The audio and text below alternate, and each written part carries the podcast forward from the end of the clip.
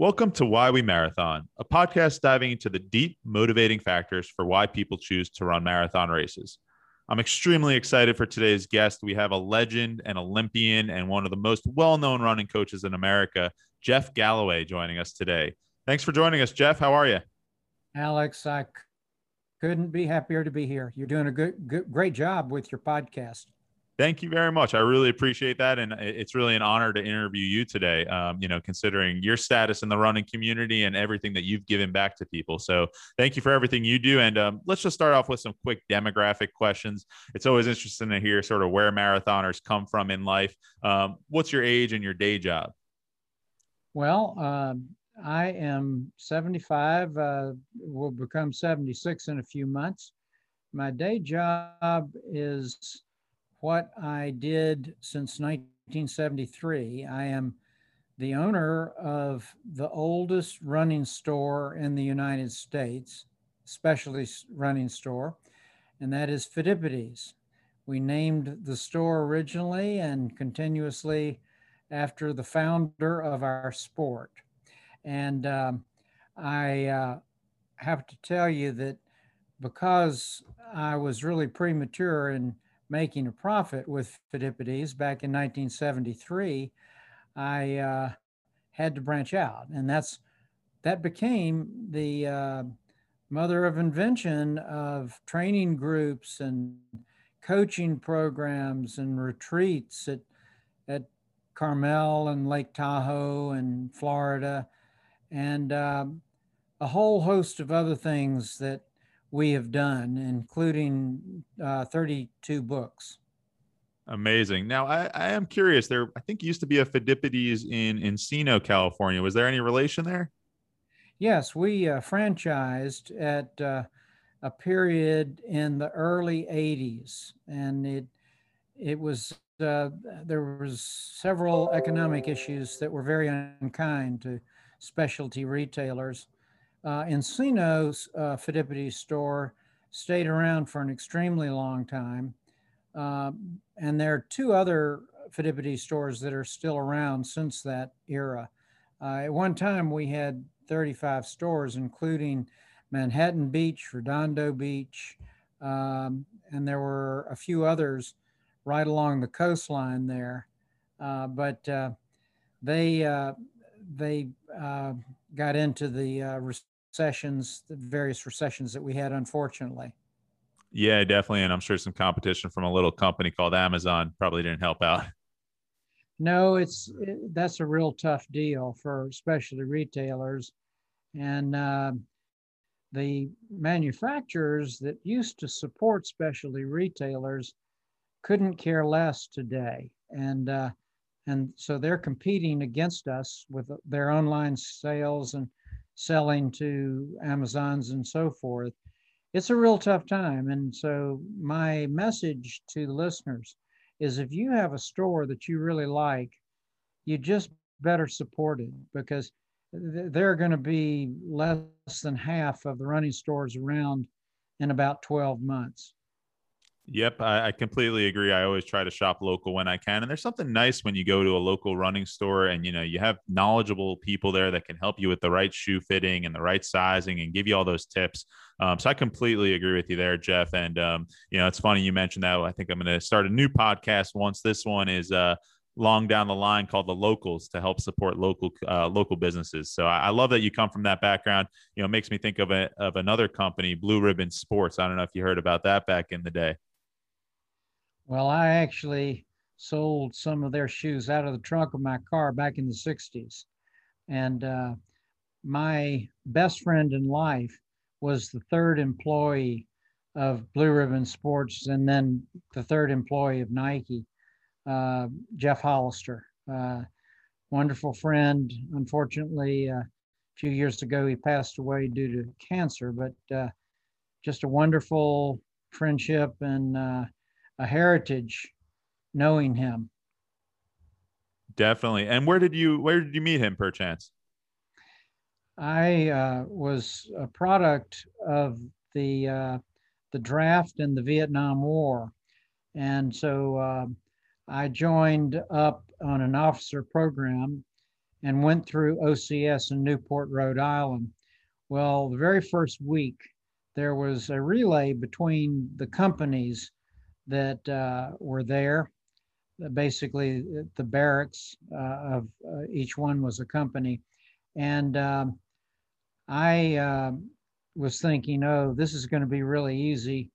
Nobody else runs. So I get the uh, baton as the anchor leg, and I pass four or five guys right away. But this this one guy, when I passed him, wouldn't give up. We duked it out all the way to the finish, and and we just never did remember who actually won. But but we turned to one another right away and said, "Who the heck are you?" and and we became fast friends right from that point. Uh, just wonderful friendship and just a whole lot of wonderful experiences. And he became my mentor in shoe design and then uh, helping out uh, when I started my store and continuing all the way through. And he would pull me into a lot of these things and going uh, around Oregon with uh, Steve Prefontaine and a few others in that era but it was a treasure uh, to be able to do these things with Pre and the folks that Jeff worked with. Jeff actually worked right across the desk from from Steve, and uh, and that's really how I got to know Steve in a very close way. That's amazing. I mean, just absolute legends. And, you know, I think it also points to just the running community building friendships. I mean, some of my best friends come from running and you know when you spend hours training together and you know long runs talking it's it's meant to be a you know a solid friendship and foundation for that friendship so i'm really glad to hear that i am curious what was your very first marathon well uh, it's, an interesting story um, it was my freshman year in college i went to college at wesleyan university in connecticut and uh, it, it was my first trip home that first semester. So I get home right before Christmas and went out to run with some of my running buddies and they asked me, "Well, are you going to run the the marathon?" And I said, "What What do you mean?" Uh, the Atlanta Marathon. They're going to have a marathon here. And I said, "Oh, I've only trained up 15 miles. That that would not be smart." And uh, my buddy said, "Hey, they've got a really big trophy." Well, I had never won a trophy, and uh, so I had to go out there to see what the trophy looked like. And sure enough, it was that's amazing trophy I had ever seen. Uh, so uh, I looked around the field, and at that point, there were nine other guys there, and I sort of figured I might be able to beat every one of them. Uh, so I gave the race director my three dollar entry fee, and uh, lined up. But I knew that there was one guy in town that I couldn't beat. He was a veteran road runner named Ken Wynn, but he wasn't there. So mm. The race director gives us our instruction, and he's just about to fire the gun when this car goes rolling around the curb, parks, and Ken Wynn gets out of the car and walks toward the start. What, what was and going I, through your mind when you saw him and that car door open? oh, I, I knew I, I wasn't going to win the race, and and why would I want to put myself through this? So I uh, went right. I, I looked at the race director who was just right in front of me, and I said, uh, "I want my money back." He says, "I'm not going to give it to you." And so I, I was this dilemma, and all of a sudden he fires the gun, and so I figure I'm just going to do a, a, a workout here. It was it was a little over 10 times around a golf course. Wow. And it was a very hilly course. There were two significant hills every lap and uh, some minor hills also. So um, I'm going and going. And after the first mile and a half, Ken Wynn was out of sight. I never saw him again. Uh, but I was in second place and strong second place, but uh, no trophy for second place, no nothing for second place. So I get to around 15 miles, which is the length of my longest run that that fall, and I was really hitting the wall and feeling bad. So I I came by the race director and I said, That's it. I'm quitting. And he said, You can't quit because you're in first place. And I said, Well, what happened to Ken Wynn? He said, He dropped out two laps ago. Wow. I said, Well, thanks for telling me the that. tables turned. And so here I am. I, I, I figured I wasn't going to run the whole way. So I'd run fairly hard the last three laps. And I uh, sucked it up and uh, went another lap. And uh, and then another one, and then I was spent. I, I, I was really walking before I blacked out. And, and so I, I came by the race director and I said, There's nothing you can tell me that is going to keep me in this race. So he looks at his watch and then he looks at the chart of all the runners that had come by and he said, You're 30 minutes ahead of second place. Wow. So you had a huge lead after only training a 15 mile run as your longest. That's pretty amazing. So, so what happened the rest of the race? Well, I I ran and walked, and it's not the way that I recommend people doing it, but I, I would go until my legs were about to cave in under me, and I would walk, and I made it through. Uh, but I vowed that I would never run another one of these marathons. And uh, now, 235 later, uh, I'm still in the game. wow, that is incredible. So that that clearly didn't deter you from from running any any more marathons. You you won that one in Atlanta. You ended up winning. I did. Uh, wow. As a matter of fact, I broke three hours. Uh, I I was in really good shape, but clearly really, you only did a 15 mile training run and did under three hours. That's pretty amazing. Yeah, it certainly was a sign that I might have a potential in marathoning, although I really didn't get into it until, uh, gosh, it was uh, seven years later. Uh, but uh, to tell you the, the way that this worked, um, I really did not achieve in high school. I did not win any college scholarship. Uh, I went to a small liberal arts school for the academics. Ironically, uh, the fellow behind me, the year behind me, was a guy named Amby Burfoot.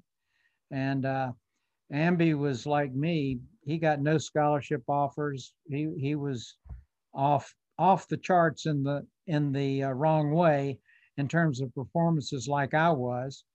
But his senior year, Amby won the Boston Marathon and it's the only time a, a collegiate uh, athlete has won the Boston Marathon. And then a couple years later, another guy joined us. His name was Bill Rodgers. And the same is true. He came for the academics, not not, not for the uh, athletics. And we became fast friends and still are amazing. I mean, I think they also that just those long term friendships that you developed are pretty incredible. I would love to love to meet Amby. We actually just had Jack Fultz on the podcast, winner of the 1976 Boston Marathon, and it's sort of funny because he also started marathon running because a bunch of friends were just like, "Hey, there's a marathon going on." So you know, I think the lesson here is, you know. Sometimes you just got to listen to your friends and try new things, you know, and just get yourself out there and try your best, right? Well, you you learn a lot from your friends, and uh, you pick up things intuitively as well as news that they may have. So yes, listen to your friends. Definitely. All right. So what happened in those? You said the next seven years was sort of a, um, a transformational period for you. What happened after that race? Where did your running career go? I improved a little bit each year, but uh, I didn't make any national uh, lists or anything. And I had a very low draft number when uh, I turned 18, which meant I was going to go to Vietnam. I mean, there was absolutely no doubt. So that's why I enlisted in the Naval Officer Program. Uh, when I uh, graduated, I went to Navy OCS and then right into the Navy uh, on a ship off Vietnam. Uh, I was and there. Thank you for your uh, service, by the way. Well, thank you. I was uh, uh, on that ship for 18 months and then I lucked out. I got my second tour of duty on a minesweeper that was supposed to sweep mines off Hanoi Harbor, which I wasn't looking forward to, but they kept having problems in the shipyards. And bottom line is there were so many problems with it that it never went to sea while I was stationed on board, which meant that uh, because the ship was uh, undergoing rehabilitation in uh, Pearl Harbor, I was able to run again. Uh, first 18 months, it was really hit and miss. I had very little running at all. And uh, so I started to get back in shape and um, got out. I, I, I, went into the Navy in 67, got out in 1970. Now, quick question Did you exercise at all when you were on that boat out there? Well, the first ship, no. The only time I could do any running was we were an oiler. So we refueled other ships off the coast of Vietnam. And uh, we would put into the Philippines every three weeks and, and refuel.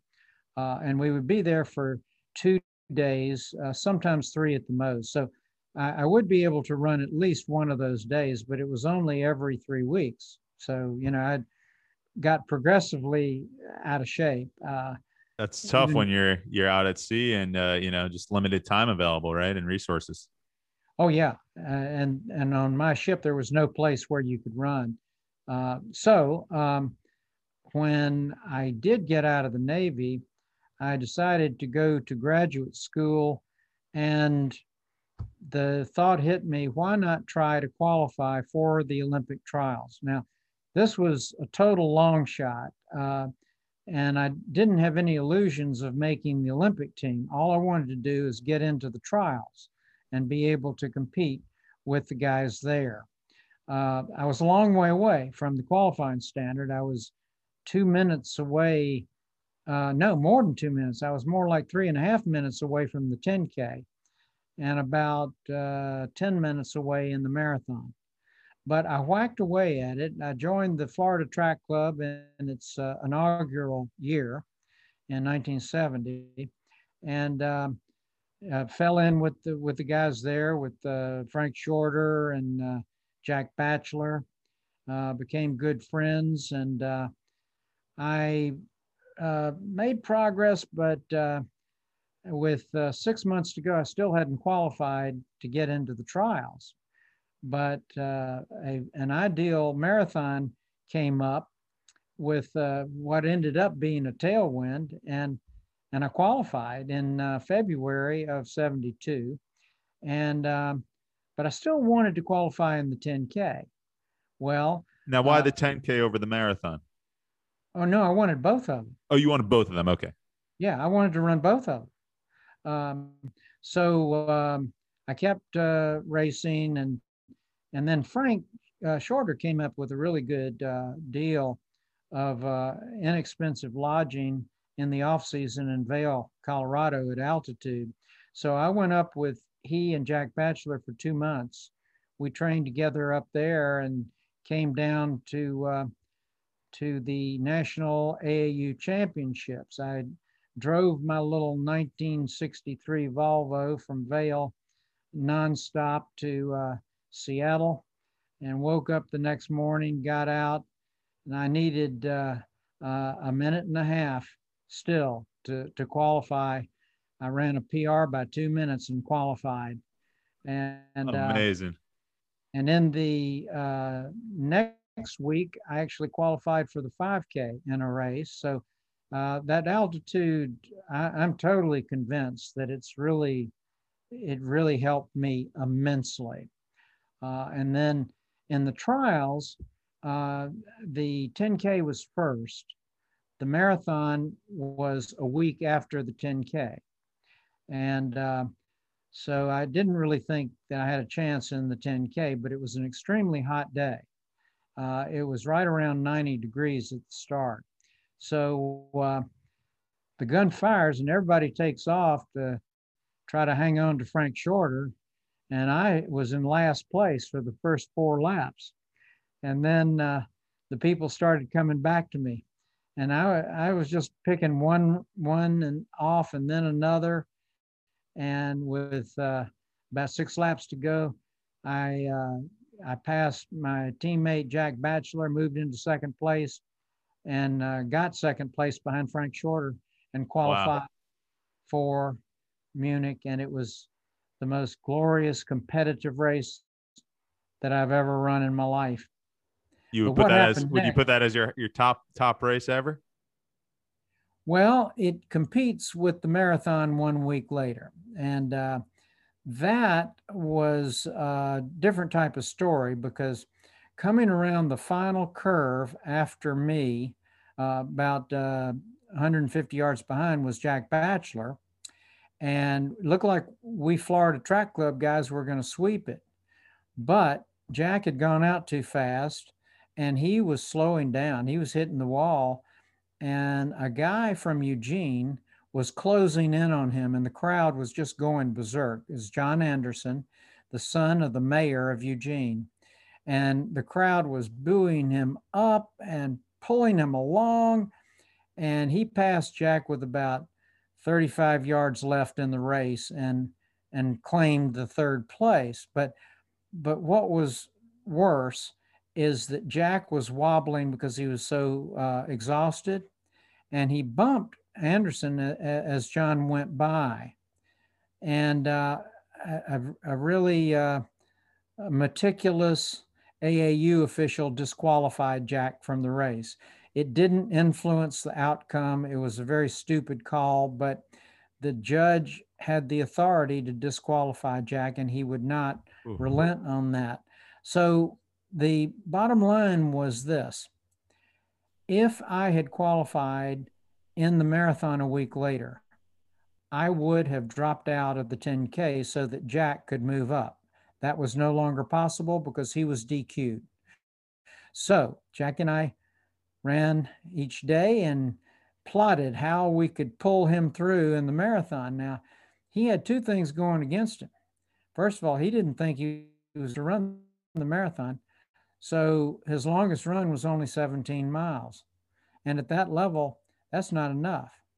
And the second thing is he had a, a terrible habit of going out too fast. And of course, that's what got him into trouble in the 10K.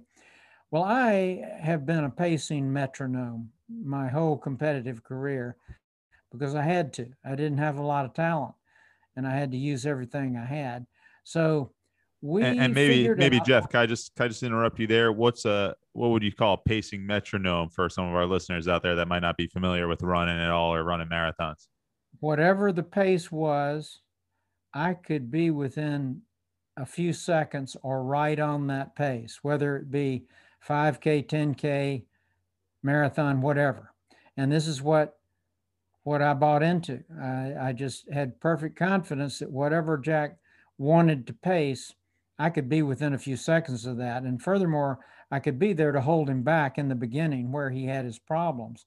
And literally i did a couple times i had to grab his shirt because he was starting to take off on me uh, but anyway we went right through there just hitting the paces right on and at 21 miles we had moved up from 100th place at the mile to 61st place at five miles and we just kept moving up. And at 21 miles we moved into a tie for third place.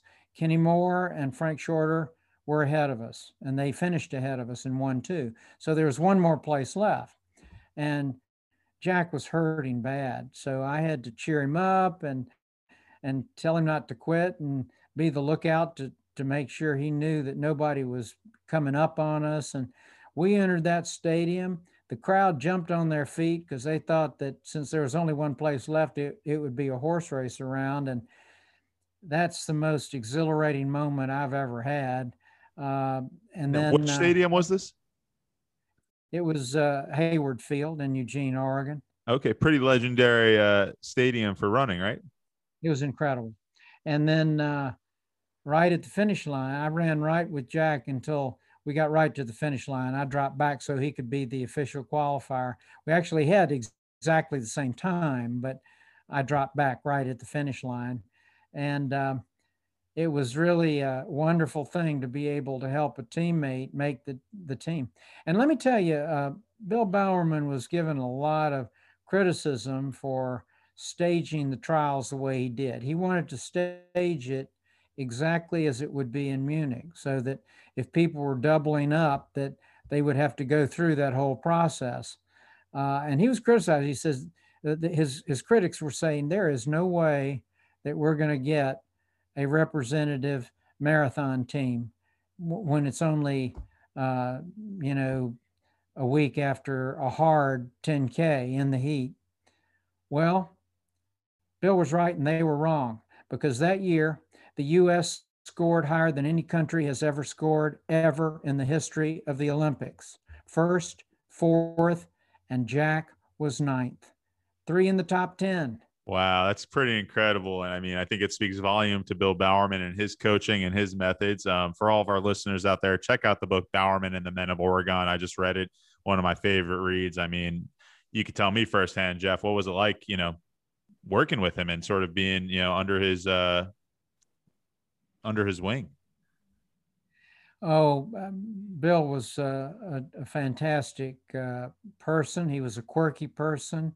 Um, he he really um, had a lot of wisdom, and sometimes he expressed it in some really weird ways. But um, it was just a uh, great experience for me to be around him and to uh, he, you know, Bill was one of those guys that he could size you up right away, and he knew whether he liked you or he didn't. He happened to like me. I, I think it was partially because uh, I went to the combat zone and and I was the only athlete on the team who had been in the military in the combat zone uh, and and Bill was forged by World War II. He uh, fought in a really tough uh, unit called the 10th Mountain Division that went up into the Alps to dislodge the Germans uh, before the Allies started going up uh, towards wow. Germany. And um, his unit that he was in charge of, he was CO of, uh, ex- he had 300 and some odd people, and they accepted the surrender for over 3,000 Germans at the end of the war. Wow. Talk about an incredible war story. Um, and again, Jeff, I mean, thank you for your service. And I think, you know, it shows that there's something about that military character that clearly Bill related to you with and that you, you know, carry on the rest of your life. Thank you so much for joining us today, Jeff, and to all my listeners out there. We look forward to parts two and three of this special series dropping next week. Follow us on Instagram at Marathon and visit whywemarathon.com for additional stories and audio clips. You can also visit Jeff's website, jeffgalloway.com, for the latest information on training, marathon races, and everything you want to know about running. Thanks again for listening to Why We Marathon.